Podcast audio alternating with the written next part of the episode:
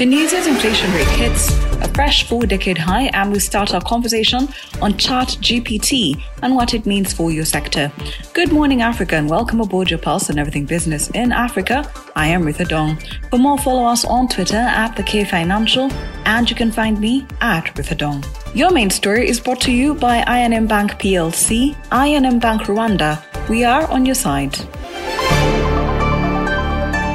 Chat GPT is a big deal. A few days after its launch, more than a million people were trying out Chat GPT. And it's becoming big business.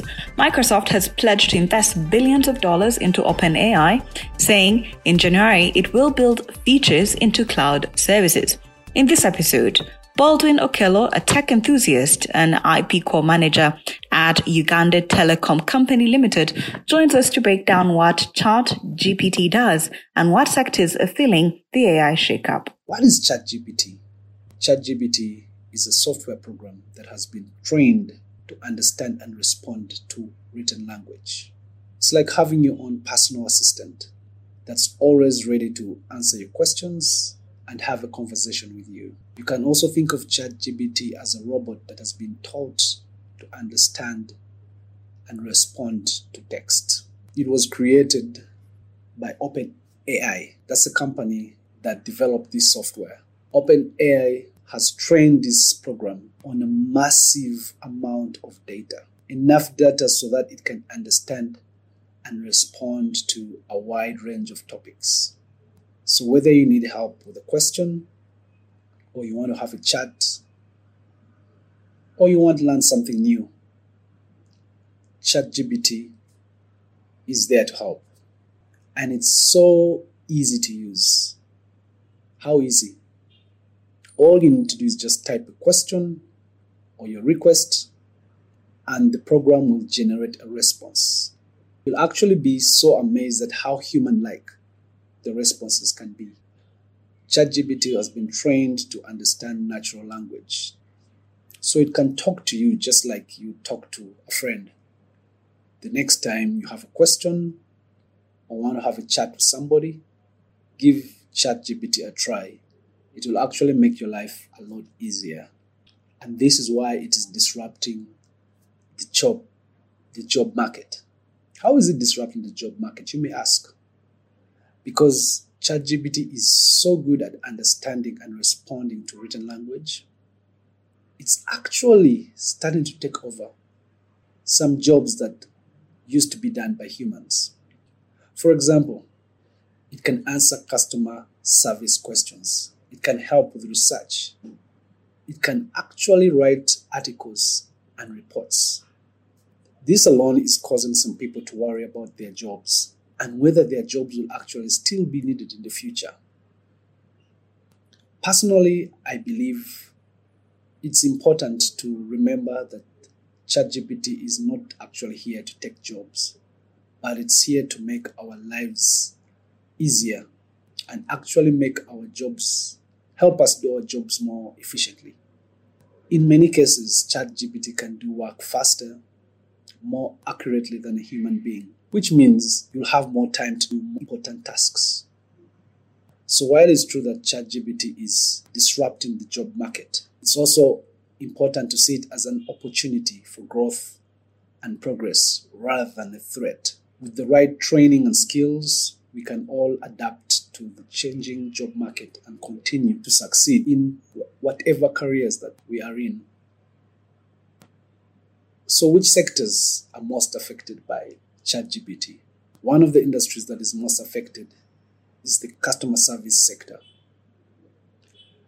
ChatGPT can answer customer questions quickly and accurately. This actually frees time for the human customer service representatives to focus on other things. Another industry that is impacted by ChatGPT is the writing and content creation industry. ChatGPT can write articles, reports, and even poetry.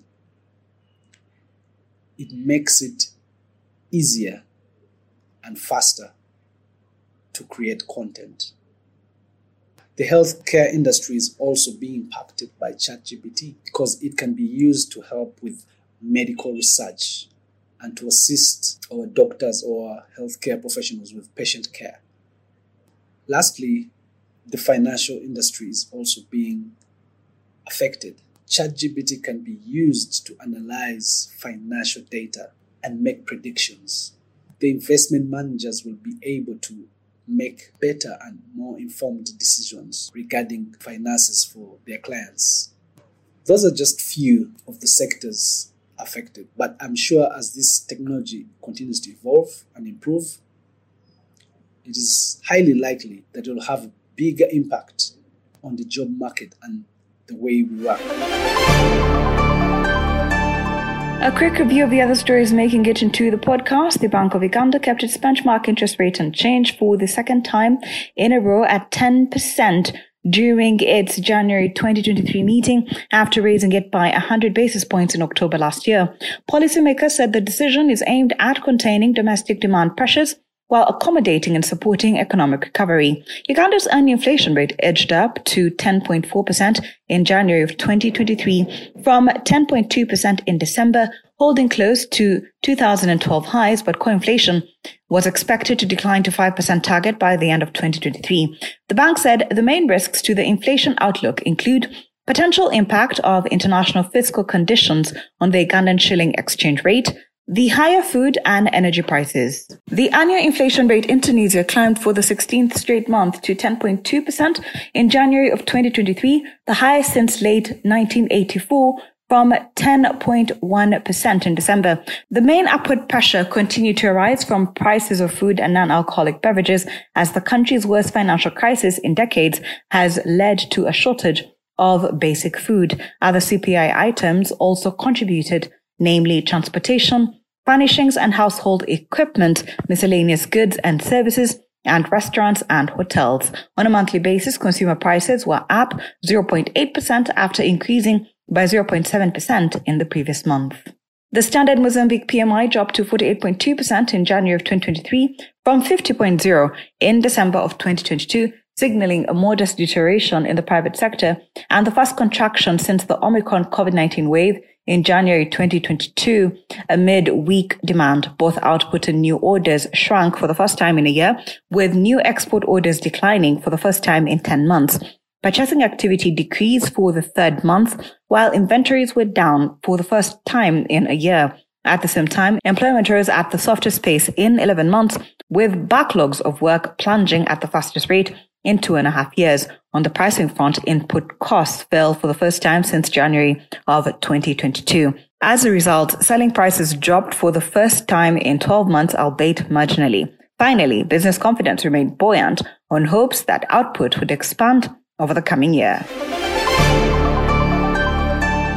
And a quick review of the markets.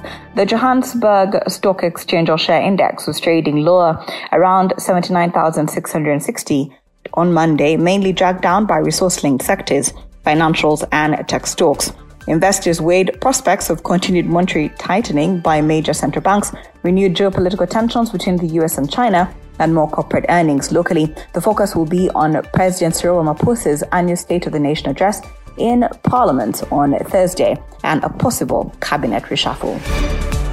Thank you for always waking up with us. Good Morning Africa is a product of the K Financial. If you have any suggestions or you just want to check out more stories, visit the website. That is kfinancial.com. And don't forget to subscribe. You can also find us on all social media platforms at the K Financial. And you can find me at Sadong.